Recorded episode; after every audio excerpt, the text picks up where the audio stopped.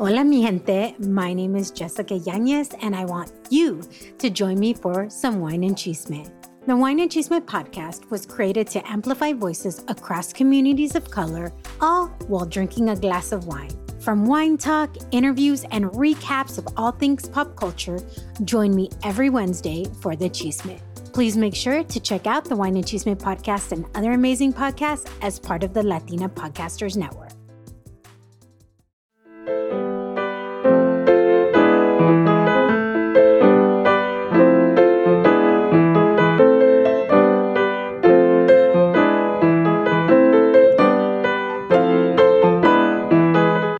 Hola, hola, mi gente. What's good? It's your girl, Odalys Jasmine, and y'all are listening to Hella Latino.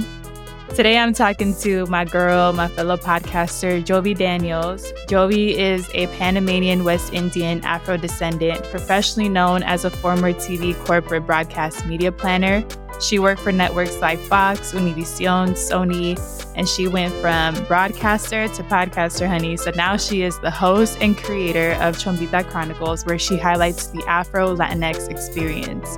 In this episode, she keeps it real about being Panamanian, Afro-Latina, an immigrant, and how she's navigated her journey being 100% true to herself. So let's get into it. Hola, amiga. I am so excited that you're finally on Hella Latina and finally representing Panama. Mírala. Yo dije, no. Yo dije, tengo que usar algo para que, tú sabes, no, la cultura. Y actually, bueno, no sé cuándo salga, pero estamos en este momento que se está grabando esto, estamos ya casi, ya en la recta, terminamos el mes de la etnia negra panameña, pero now we are in coming up with what is it? American Caribbean History Month. So we continue, you know, it's all good. Hey, that part. Okay, I have a question for you. Do you consider yourself part of Central America or South America? That's a great question. Panama has been always in a debate because originally, geographically, you know, vamos a hacer un poquito de historia. We were part of La Gran Colombia. And as a matter of fact, my grandmother, my great-grandmother, she's from La Isla de San Andres. But La Isla de San Andres is located closer to Nicaragua. So our food is very highly influenced by the Caribbean because of the Panamanian. So answering your question, there's a little bit of both. We consider ourselves, hay un apodo que nos llamamos canaleros. You know, we're like literally in the center, what joins and puts together North America with South America. Yo me considero centroamericana, pero también me considero highly caribeña. And we're part actually of Caribeco. Mm-hmm. Talk about it. I wanted to ask you because being Honduran, like my family is from La Costa Caribeña, so they have heavy Caribbean customs, food. Pero otro lado de Honduras, they're like, no, yo soy centroamericano. And like, they don't claim anything else. And I remember talking to one of my tíos and he was like, yeah, I mean, all Central America is really interesting because there's some side of it that doesn't say they're Central American at all. Like, Costa Rica tends to go in their own little realm and like cada país tiene su propia cosa, you know? And we see, you know, Central American pride, right? We need to work on that. We need to work because everyone forgets about us. There's North America y this little sliver y después Panama y Sudamérica. Yes, yeah. You said it. It's true. Yeah. More pride de Centroamericano porque a veces, no sé, there's also a notion that somewhere it's true. You know, we're not mapped into it. And then it's like, Central America, Guatemala, no. We know what we're obviously, nuestros otros hermanos centroamericanos, but it's like, yeah, we're part of it. We eat frijoles or, you know, we eat beans. We just eat, red beans, pinto beans. Yeah. But it's part of it, yeah. Yeah, it's all part of it. Cada sazoncito. Well, I know we jumped into that because I wanted to ask you, but I want to start with the first question, amiga, and it's how do you identify and why? I identify first and foremost as a woman. And well, this has been a journey to me. If you know anything about my podcast that also started, She Music Plug, but Chombita Chronicles was really kind of like journal. I consider myself Panamanian, but then also because of my family, I knew highly I was also West Indian. West Indian, I would call it Caribeña, de la costa, It was highly because in my household, I learned to speak English first, and then I learned Spanish. Oh, wow. That's how that went. Panameña, Afro-descendiente. Was it, if you, as I said, and I think, I mentioned this because I want to be transparent. 10 years ago, 15 years ago, you would have told me, are you Afro-Latina? And I would be like, what?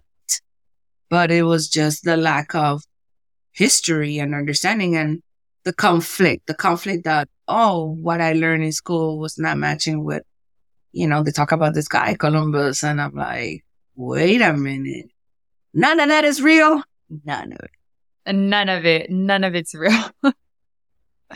And it's on that topic of it's not real. One thing that people don't know is that Spain sent its worst, quote unquote, worst people, yes. Criminales, yes. Thieves, yes. And people with diseases, and they sent so the scum of Spain. They're like, we don't know what's out there. If you die, we don't care. So buy and save. Exactly. It's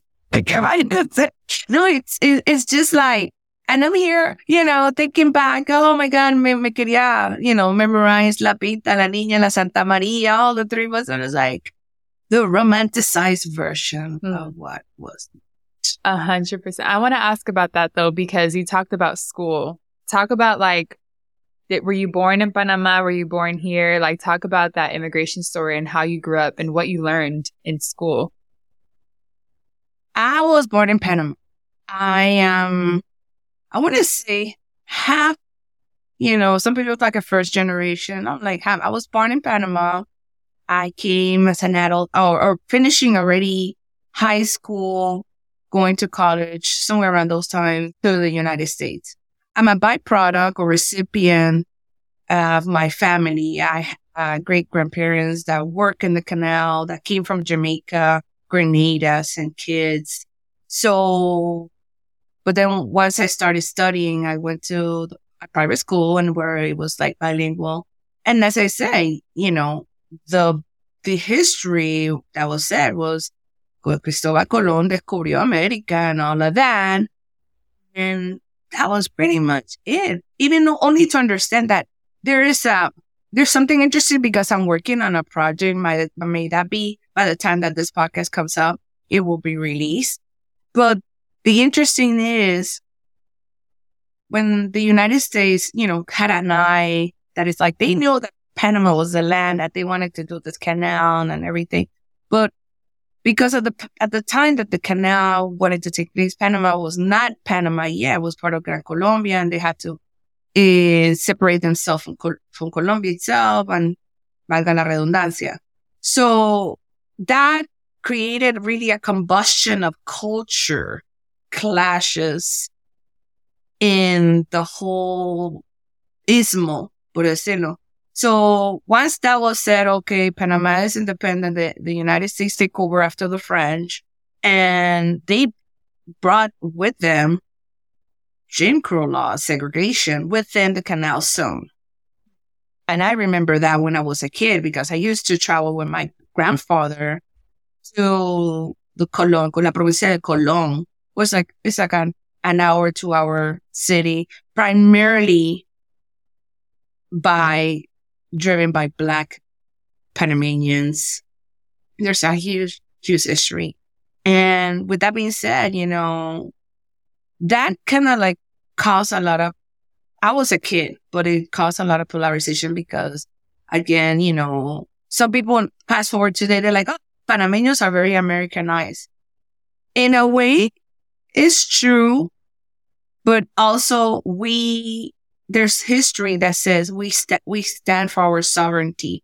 there were people that fought for making sure that even though, yes, the U.S. government came and they were doing the canal and everything, but there were two flags that needed to stand there. The Panamanian flag next to the American flag as well. Because at the end of the day, the terrain, la tierra, is in Panama. So they, finally they had to understand and establish that. And even forward today, Panama official language is Spanish. Yes, that we recognize that we have different type of people with different cultures. We have a native Indian community, los indígenas. We have the blacks, Afro-Antillanos, Afro-Colonial, or Afro-Panameño.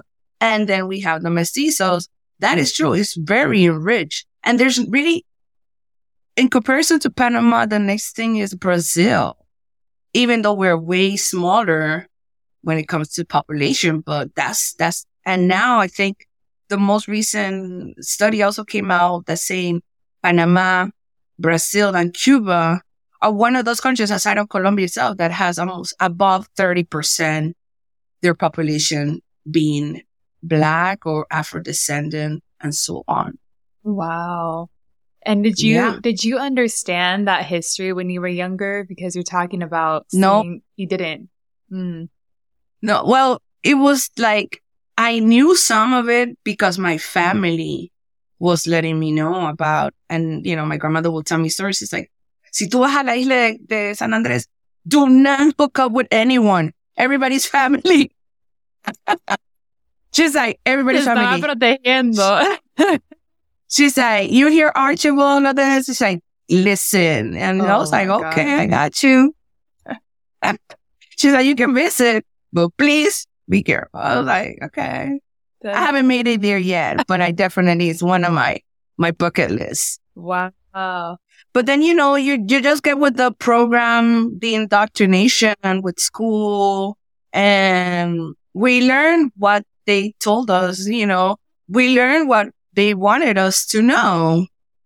And the shocker was when I came to the United States, and then that narrative of, how you say, divide, conquer and divide, divide and conquer. And they were like, okay, yes, you guys are Black, but please make sure not to join or find yourself close to another Black American. Mm. They are not divide. And it's like my understanding was not correct, but I just did not know until I got into college. And then understanding that first and foremost, the opportunity and the privilege that I have just being in this country, and that I am, as you are, and you understand that now, that the civil rights has benefited a lot of us. And this was fought by the African American community. And then obviously, yes, you have the Chicano movements and all of that, but it started with them. Oh, yeah. I think you and I talked about this at one point, but just the, or maybe we didn't. Sorry. I'm like so many conversations, but there was. It happens. I know. There was something that I talked to someone about, like, if it weren't for the African American community, a lot of these different rights wouldn't happen. And it's very beautiful to see just this, like, now this fight together, like today, Latinos, yes. Like, we got your bag, the Black community, we got your Latino bag. Like, there's this, like, partnership that I think is starting to form, because growing up, I think I was at the tail end of it. It was very much the divide and conquer. It was very much the tú te quedas allá and yo me quedo aquí en mi lugar, pero don't interact. Especially from my perspective, growing up in a very poor socioeconomic area, we tend to be with the Black community in those areas. We won't talk about the redlining. We won't talk about all those other systemic, disrespectful things that they have done to keep us in those communities. But growing up there, it was always, okay, no te mezcles con ellos, like, yeah, no te juntes con ellos, no te vas a quedar ahí, and, like, it was very much a segregated area, and there was so much hate between the two. And it took me a minute to understand por qué. And it comes from Latinos have very deeply rooted colorism and a lot of bias toward African Americans specifically. But on the other side, even, too. I mean, like, let's not even go that far. Even just within ourselves, our own, you know, our own bubble, the colorism is hard. It's rough. Oh, yeah. Oh, my God, Yovy, I used to tell my mom, porque mi mamá es una trigueñita bien bonita. And she would tell me this story all the time. And now it made sense, like, oh, my God, the colorism's real. But she said de niña that I would always tell her, mami, yo quiero tu color. Because yo soy bien morita. Like, I'm very, very white. And I would always tell her, mami, quiero tu color. And she's like, no, estás bien bonita y blanquita. She would always say that. Mm-hmm. And oh, wow. It never made sense to me because I'm like, I want to be tan like you. You know what I mean? And then growing up, I'm like, oh my God, the deeply rooted colorism that exists. And my mom's hating her own skin and feeling like, no, I don't want this skin. I don't want to be dark like this. I want your color, blanca y bonita. And I'm like... El rechazo interno. Mm-hmm. And it makes me so sad. And I tell her all the time, like, mami, eres el color más bello. And like, everyone wants that color now. You see people get tans all the time. Y se matan el... Imagine. No, people pay for this. People pay. They go to tan salons. It's like, hello. And I can tell you also a little... you know, peace of mind. Also, my story, family wise, my grandmother, you know, the only thing I knew when I was growing up, especially, you know, when you go in that path of life or growing up, it's like all the women in my family will relax their hair because that's all they knew. And they were not even given the opportunity as of today. It was just the norm. This is what you need to look. And this is what is going to be determining your livelihood in surviving and making money or anything. So when I was 12, it was just very well known that I was going to relax my hair. Thank God my grandmother took a little bit of time. She waited for me to be 12, 13. But when I heard about these little girls, 6, 5, it's like, what do you mean that you're putting chemicals on a child that early on? Because it's like we had it at one moment. I think we hadn't. We knew, but then society and, you know, ingrained saying, well, no, you need to conform, you need to comply, you need to assimilate and look this way. Oh, the and then somewhere along those lines, crazy. Exactly along those lines, you get lost. And I remember that I made this comment to my grandmother at one point. They were like, because colorism was so prevalent within the family. And I was like, there's a side of my family that they're lighter skinned, they have light eyes. What happened there? And how come this other side, we have this? And then, you know, it's like, wait a minute. But then they were like kind of explaining to me sort of the stories, but not the entire story. Even just recently, I learned that I have maybe 3/4 of also Jewish heritage because my grandmother's grandmother was a Jewish white woman. Ooh, but that's the thing is that we don't know our history. Like there was a Jewish diaspora that happened in Central America. Yes. People don't know that. I'm like. There you go. Yes. Yeah, but it's.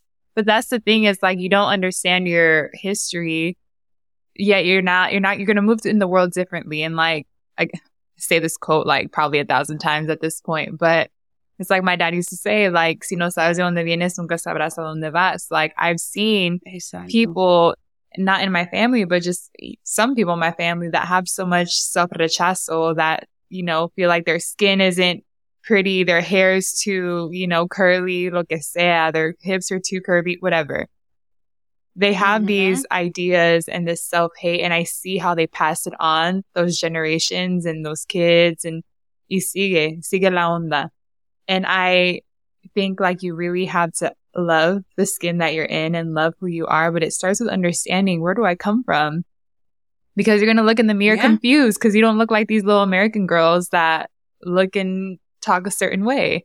But it's understanding, like, if I know I come from un mestizaje complicado y raro y, you know, and complex. Like, if I don't understand that, I'm going to move in the world trying to fit into a box that the big hips are never going to fit in. Oh, Odalys, I cannot tell you, you know, I am so thankful for this moment. I am so thankful for Gen Z, for millennials, for finally really putting the cards on the table. Because, you know, when you look back, and I was like, my God, no wonder that's why I felt so out of place. Yeah. So misunderstood. So like, because I didn't have no sense to a certain point of belonging, because I was not given that information until obviously into college. And still, they were like, you know, you have this accent and you have this. And yes, you look like us, but you're not exactly like us. But even though it's only to know that the boat only stopped earlier, further down, and then got here afterwards. Pretty much what it is. Yeah. That's so funny. You said the boat. The drop off. Yeah. The boat. You said we just got dropped off earlier. That's it.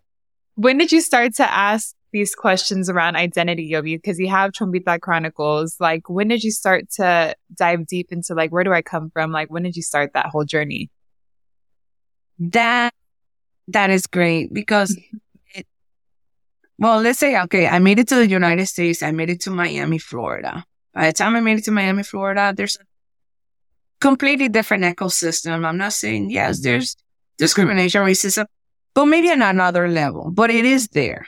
I personally, I didn't went through that, but I can, maybe because I was more versed in Spanish, maybe because there's a high influence of otros Latinoamericanos and Cuban essence, and maybe also what I was explained to is the level of education of that population that resides in Florida or in South Florida makes a difference. Yeah. Because the difference is when somebody sees me, yes, I present black, but then like, tú eres venezolana o tú eres...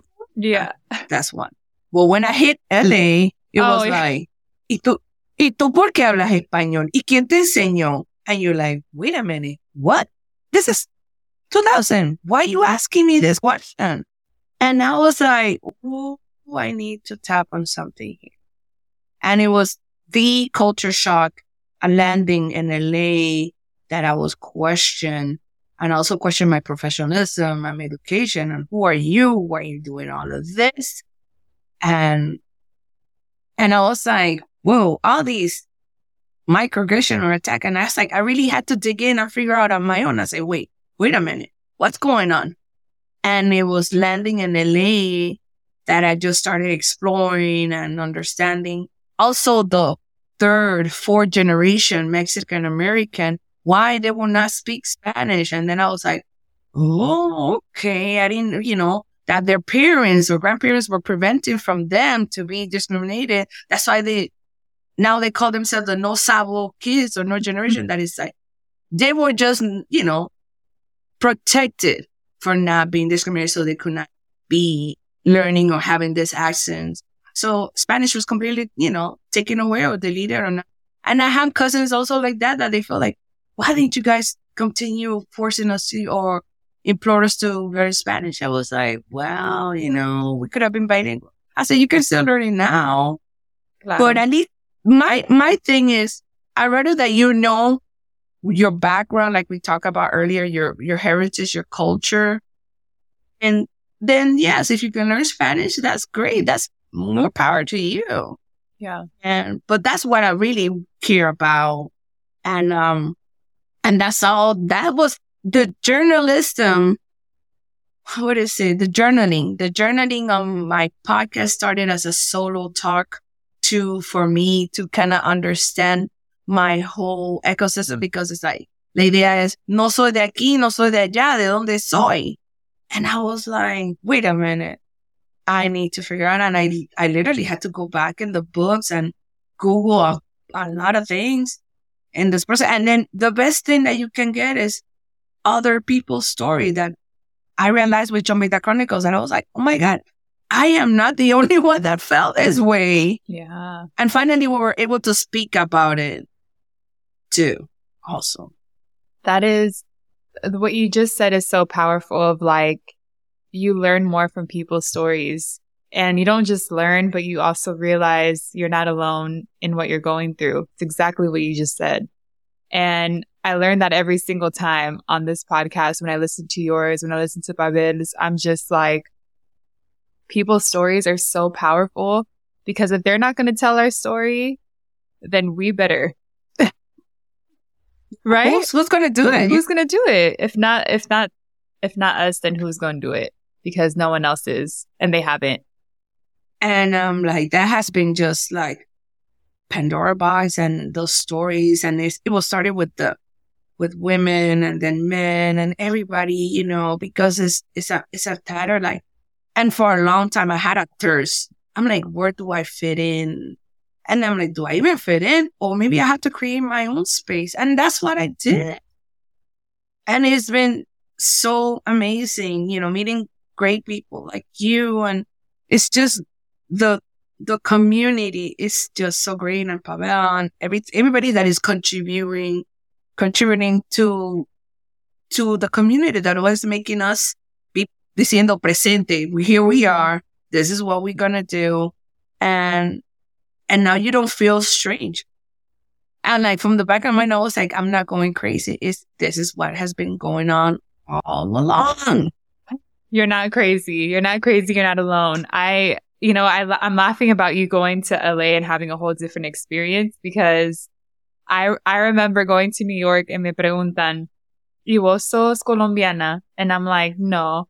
And they're like, are you Puerto Rican? I'm like, no. And then I go to Miami and they're like, ¿y usted venezolana? And I'm like, no. I'm like, keep guessing though. Pero nunca de los nuncas have they guessed Honduran.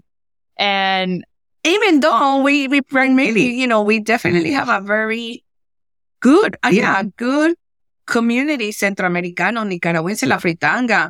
Dude, that's my place to head out, you know. And Hondureños, we do. Maybe not as much as maybe LA. I realize that LA is the place in ese aspecto para Centroamericanos. But Miami also, Florida has their people. They do. But it's interesting. It's interesting. Yeah, New York is like, When I'm in New York, it's like, wow, the energy is wild. But you're like, oh my God, I see you. I feel so comfortable. Yes, like, yes. And that's the thing about, people ask me all the time because they're like, you've interviewed 90 plus people on the podcast. Like, what makes us all Latino? And that's such a loaded question because I'm like, it's so hard to put that blanket term because somos totalmente diferentes. But what I will say is that we have this beautiful thread between all of us that there's just like this level of like familiarity, right? Of the familia, de amor, and not to say that every single person has that, porque ya sabemos que tenemos una gente que no. Pero there's this warmth about us that we just naturally have. And I think it comes from just this culture of community. And it's so easy with us. It's so easy. I'm like, you see people all the time struggling to build community. And I'm like, if you go where the Black and brown people are, you can find it. I had this. Oh, for real. I'll tell you this one quick story. It's so funny. I had a going away party at LinkedIn when I was transitioning out. And of course, the whole party was full of like Black, Latino, and it was a vibe. And we were playing music, bebiendo vino. My parents came. It was so fun. Hey, we make a party of anything, okay? Con champaña y vino, because we classy. But we were there. We were just having a good time, and we were on campus. And I don't know if I can say we had alcohol on campus, pero ahí está. Oh. Ahí está el chisme. But we had an engineer passed by. He was Asian American, and he stops by and he's like, is this an event? And I'm like, oh, it's my going away party. And he's like, this looks so fun. Can I join? And I'm like, of course, get some wine, get some food, like hang out with us. Hey. But me and my friend were laughing because we're like, that's what I think we naturally have as a community is just this power to build community, to build and make people feel like they're welcome. They're invited to the carne asada, to comer plátano y baleadas, whatever you eat, like they're invited to share the space with you. And I think is just a very beautiful thing. And that's my answer. I'm like, that's what makes us all Latinos. It's just that ese corazón, ese comunidad. Mm-hmm. No, I definitely agree with you. And, you know, I've been living in LA for quite a while. And as I said, you can still find your tribe. I remember that very clearly when somewhere in the middle of my downfall, I don't know, maybe I have to find another word, but I just found it that in my transition, because I was finding myself right in the moment of social media breaking through and everything else, broadcast, you know, it was just changing. And when your skills or your aptitudes and your experience is put in question, and then you like find yourself in the middle of things happening in a good way, but you're transitioning, you're just kind of like, and then figuring out, okay, what is going to be next? Yeah. And you find your tribe. I found my tribe by voicing my voice and bringing along, especially again with podcasting, was just that venue. And it's just been incredible, the opportunities for just putting myself, because I was like, at one point I was like, okay, fine, if I don't go back to corporate, I need to just do what I think. And I need to channel for a long time to have a, you know, voice and understanding what is going on. And then just only to think that first I started actually in my experience of like, okay, I'm a former corporate employee, becoming an entrepreneur, delving. And that brought quite a bit of a community and support. And then I was like, everybody was just then giving me the feedback and saying, Joey, I think you need to go further with this because, you know, you're Panamanian and do that. And I was like, sure. And then you can do it in Spanish. Oh my God. And then that was the launch of Chombita Chronicles. And then the respond back, the feedback, like, and by the way, Chombita is going to be back. I'm just working on a couple of tune-ins because we evolved too. Like the moment that the technology is evolving and changing, we also, like you said earlier, also that is, we not only listening to these stories, we are evolving, we are learning, and we are taking ourselves to that next level. 100%. And I want to talk about how Chombita Chronicles came about. Did you leave corporate to start it? Did you leave corporate after? Talk to me about your corporate experience and then becoming an entrepreneur. Okay. Chombita Chronicles started after my last sabbatical. Like I was in corporate and then I was laid off and then I ended up working abroad and then I came back. I want to say that, and then I was kind of having a moment, and then what really kind of started, because I was starting being curious. I was like, okay, I need to channel what I've been doing because I studied TV production, but I was like, okay, I need to channel my creativity, even though I was always a very tactical, logistic kind of person. And then when I discovered, I always been journaling, but then now journaling with social media, with technology, just to get to another level. And at the point that I was like, it was really funny because then I was like, I thought I was going to have to set up a whole podcast studio, blah, blah, blah. But then, like I said, there's an app for everything. And the app came right there and then. And it just made it easy. And it just made it free. And that's why you also need, you know, that support as an entrepreneur, because we do a lot of things. And then, yes, a lot of things do come with a cost. But thank God also the democratization, if I'm pronouncing it right, of democracy, you know, that opportunity that is open to anyone to try, the opportunity that you can set up a YouTube channel and all these things and you do, you know, express yourself. Oh. That came about like that. But I was still working, but I was working in other fields. I work at a charter school. I did Uber, Lyft, kind of figuring out. But then my mom got sick. She had a stroke, and that kind of changed a lot of layers and what I had to do.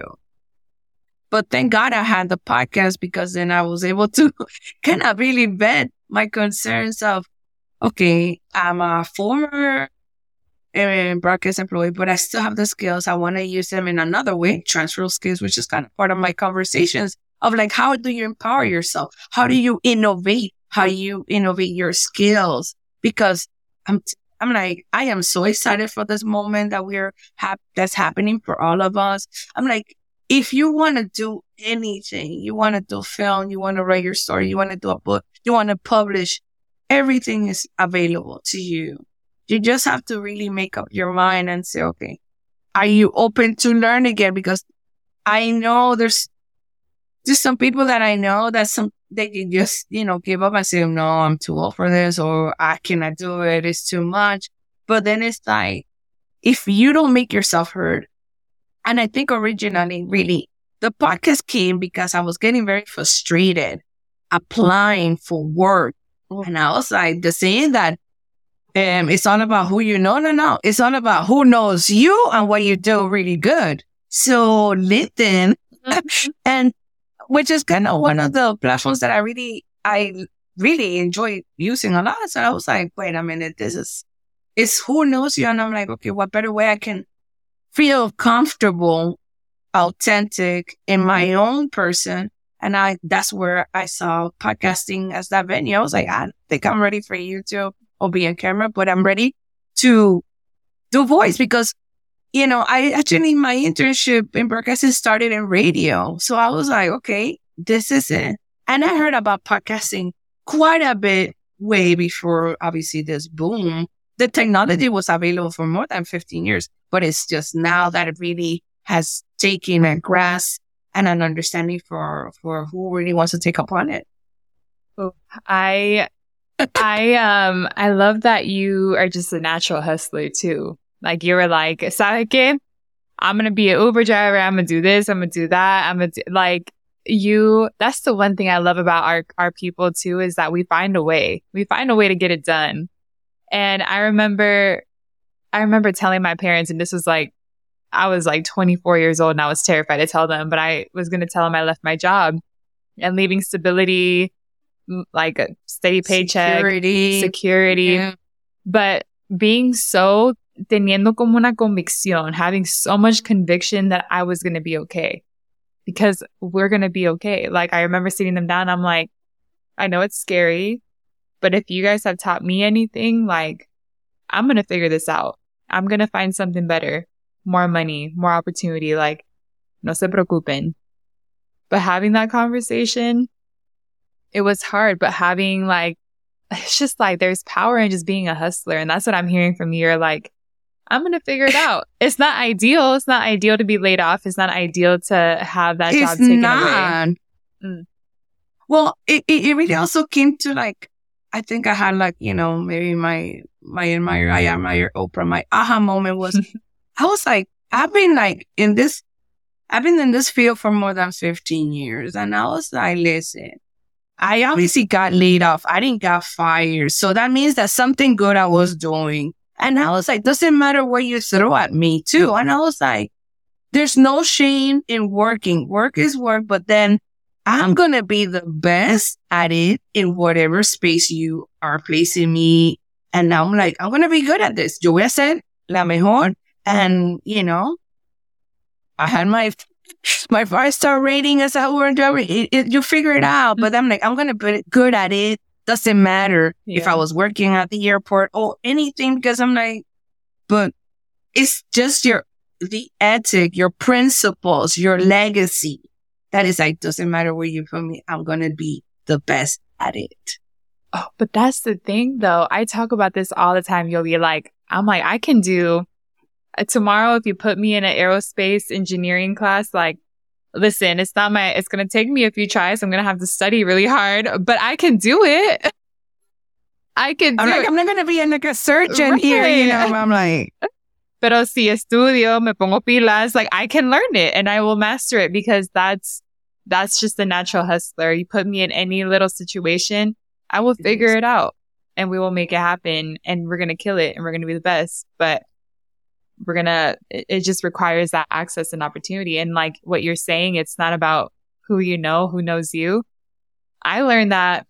I remember hearing someone in college say that it was like a speaker that came in, and it like feel like it imprinted in my mind. I was like, okay, who knows you? And every job since then, every internship, every job opportunity, even down to the speaking engagements I get now, it's all been through someone that I know. It's all been through referrals, someone who knew me and was in a room advocating on behalf of me. And I realize there's privilege in that because there's certain people, I look at my own family, I'm like, they don't have the connections and plugs into these corporate spaces. How do we create that access? How do we create more synergy and connection? And that was one of the biggest inspirations behind starting this podcast. I'm like, how do I make these people accessible? If someone's listening who's like also Afro-Latina or Panamanian or is in LA and she's like, I want to reach out to Yovy and like learn more about her, get coffee chat with her. I want that to be accessible. I want that person to reach out to you. Even if you don't respond or you're like, I'm going to respond in a few days. Like just the fact that you're easily accessible, it's powerful. It's just todo. Hey, listen, once you tell me all that is, and as I said, it goes, because the thing is that when you realize what's going on, we are here all together and we're supporting each other. The power community is amazing if you devote it. I'm like, you got to navigate, yes, you know, and then you have to go through a path. And I cannot tell you how grateful I am. I'm grateful that I try. Because then the other thing that I did with the podcast was really interesting. Like you said, or you mentioned family, you know, you're waiting for that outside approval. But then I was like, listen, if I'm really good at what I am, I'm going to try this podcast and I'm going to go with the real audience, people that do not know me. And they're going to tell me this is working on. Because then, you know, because they know we were friends and family, and I'm like, no. Oh, yeah. And then when I tried, and then when I got the response, I was like, okay, this is working. This is pretty good. No, 100%. And tell me about, for the folks that are listening that want to know more about Chombita Chronicles, what is the podcast about and where can they find it? Okay, the podcast is about amplifying voices for Afro-Latinos, multicultural. Like, for example, yes, I have Afro-descendants and Latinos. It started mainly, but then also I'm very intrigued when you see un Latino Chino, Latino, or alguien Boliviano, Ucranio, or, you know, there's so many varieties of being Latino, like you talk about it. You cannot encase that word because we have so many different, you know, cultures and layers and, you know, colors of people in so many. And then it's like, who am I to tell you that you're not Latina just because you're maybe have Indian descent or you come from Trinidad, or even if you're Haitian, you know, the layers go on. And we have an amplifying Asian community that also needs to be seen. 100%. People don't know about that either. Huge Asian populations. And one of my favorites is Peru and the heavy Japanese influence that exists within Peru. And funny enough, I just did a panel with Intuit where we highlighted their employees. And then I also brought a friend of mine who's Garifuna. Shout out to los hondureños. Ooh, Garifuna, yes. And he talked about the same thing, by the way, going to San Diego. He's like, everyone thought I was Mexican, or like, what part of your family is Black? And he's like, no, that's not how it works. That's not how it works. But I had someone on the panel who was Japanese Peruvian, and she herself talked about how she never tapped into her Japanese roots when she was in Peru. It wasn't until she came here where she was like, let me dive deeper into these Japanese roots, because it's normal in Peru to have like part of your family from Japan and like, there's a whole Japanese community, but coming here, people looked at her like, you're not Japanese. Like you're Mexican. You're Latina. And I'm like, no, there's different layers to it. But again, it starts with these stories that you're highlighting. So shout out to Chombita. The diversity. And yeah, thank you. The diversity. And I found it really compelling in, you know, people are like, we need to be heard, you know, even though sometimes somebody can have, yes, the makeup of being a white person, but the background, what they have, their heritage. I'm like, Bolivian, Ukrainian. It's like, how are you like? But that means, you know, there's a history behind that. Yeah. And also, you know, keeping in check also your privilege. And but then we talk about that dynamic, and I just say, I amplifico las historias que no son, que no se escuchan y que no se ven, because we were invisible, we were not heard. And we also know that this whole movement started or being highlighted globally after the murder of George Floyd, that is kind of like has exacerbated the attention in the media, the attention on representation in different spaces. And we have a lot to work on, you know, a lot. I have a controversial question for you. Porque mira, someone told me this one time and I nunca se me fue de la cabeza. She said two things to me, and she said, one, you can't claim Afro-Latino if you don't come from Afro roots in your country. For example, if you're half Black American and half Puerto Rican, you can't claim Afro-Latino. And that was the first time I heard that. And I'm like, oh, okay. Second thing she told me, I'll let you think on that. Second thing she told me was that during Black History Month, Afro-Latinos are not supposed to be in the picture. She's like, Afro-Latinos need to wait for Hispanic Heritage Month, and then they can celebrate then. But Black History Month is for Black Americans. Those two things, I've never talked about it since. It was kind of more of I was listening to her on an event and I was like, huh, that's very interesting. And so I want to ask you from your perspective, maybe there's no right or wrong. Maybe it's just like a subjective opinion, but what do you think about those two comments that this person made? Well, first comment, it's interesting, you know, it's something you and I, or our podcast, the message stands for, is that identity is very personal. Right. So with that being said, if you're Black and you're also Puerto Rican, you are Afro-Latino. That's what I'm saying. I'm not only saying the facts will show it to you. I'm also part of the Afro-Latino Forum. You can check out, you know, I guess most of those links are going to be in this show. And at, Black History Month, I'm sorry to say, but actually Black History Month, yes, it started with the African-American community. We celebrate and give the flowers to the African-American community.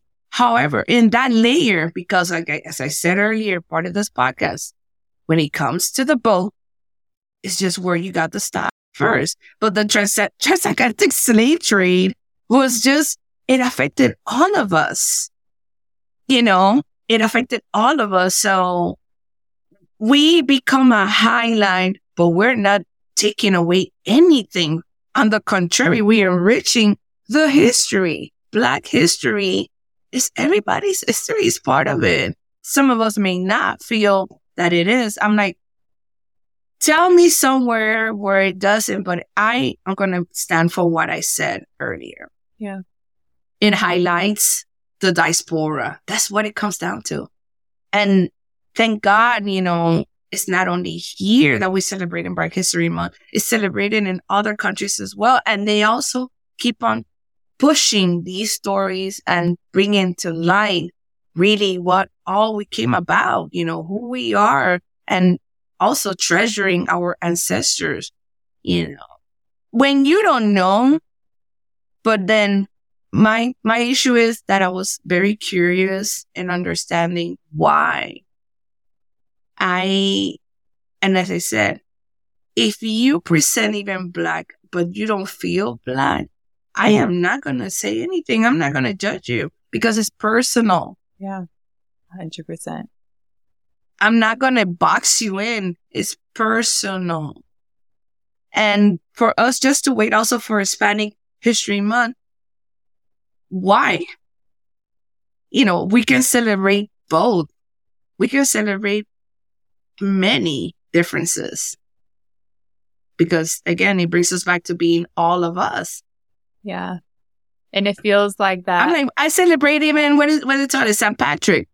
But everybody's dressed in green. And I don't see anybody taking that away. Mm-hmm. Oh, that's a good...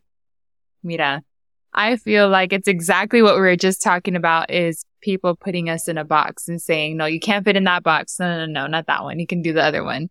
And how exhausting it must feel. But, you know, after those comments that I heard, it made me deeply empathize with the Afro-Latino community and all these different layers of like, no, you can't identify like that because XYZ. Or no, you can't celebrate Black History Month because XYZ. Like, it really made me feel a lot of sympathy and empathy for what the Afro-Latino community goes through to navigate this race and also navigate an ethnicity that is different, and how it just plays a role in your experience. Because the thing is that, Danis, at the end of the day, if I don't speak or say anything, when it comes to all the, unfortunately, killings, you know, attacks, do you think that they're going to ask you, are you Afro-Latino? Are you? No, you're just Black. And we have seen so many stories today, yesterday, and it just goes on. So if anything, that tells you that we're supposed to really support each other. Don't fall again for the divide and conquer narrative. Question it. But then that's what I have to say. And mic drop, she said. I'm really... So that's that on that. We celebrate both Black History Month, Hispanic Heritage Month, Latinx, you know, just bring it on. But listen, you're Latino, you're Black, you're Afro-Latino every day of the year. So you celebrate that every day. I always laugh because I'm like, listen, I love being contracted for Hispanic Heritage Month, but I'm like, no se te olvide que I'm Latina. No se te olvide. 365 days a year. Dice la doctora, caso cerrado. Caso aquí. Cerrado. Oh my God, I was just thinking about Cristina, Laura. I'm like, where are they now? ¿Dónde están? Ooh, Laura está por ahí. Sí, she's doing her thing. I don't think some reality show. Laura, ¿qué pase? ¿Qué pase? With the rasp, con el raspy voice. Yovy, thank you so much for the time and for sharing your story. Last thing I want to ask is how people can find you. How can they find the podcast? How can they send you a message and say thank you, etc.? No, thank you for having me. This has been fun. So cool. You can find me active on Instagram. And you can find my podcast wherever you cast your podcast, in all platforms, Apple, iTunes, Spotify, you name it. I say Apple, iTunes. There's so many. Yeah, so there's the links, and you know, there's cool stuff coming up. I'm working on, you know, as I said, innovating. I've been also very blessed in having some virtual speaking events. So if you don't see me around, that's what is going on. You know, there's a lot of great things happening behind the scenes, and I actually post them and say, hey, I'm going to be a guest speaker, or, you know, and that's really happening because it all comes down to representation. And actually, you know, giving that thumbs up to our youth, the people that are coming up, to say, you know, feel, if anything you want to get out of my podcast, and it's pride. Que te sientas orgulloso, orgullosa. And that's what it comes down to. And I think, what else? That's pretty much it. You know, all the links are there. You can find me in pretty much every anywhere. Chombita Chronicles, Yovy, everywhere. Chombita Chronicles, Yovy D, you name it. I'm there. I love it. Y última cosa, tengo mi cafecito. I've been sipping on it. I wanna end with the brindis, and te quiero dar el tiempo y el espacio, Yovy. What do you want to cheers to, and what do you want to manifest for nuestra comunidad latina? Unidad. Unity. Listo y hecho. Unidad. Unidad. Unity. More than ever, we really need to stick with each other. There's a lot going on, but el poder está en el pueblo, the people. Amen. Unidad. Amen y salud. Gracias, amiga. Oh, I need a drink. Yes. Bad luck. My little sip, Gracias, amiga. Thank you for being here.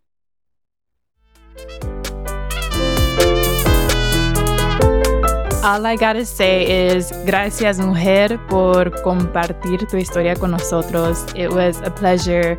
For those who want to connect more with Yovy, go to www.yovyd.com and check out Chombita Chronicles wherever you listen to podcasts.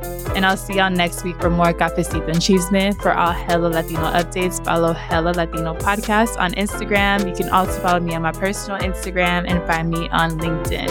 Check out my website, odalysjasmine.com, for more information. Con muchísimo, muchísimo amor, tu amiga hondureña.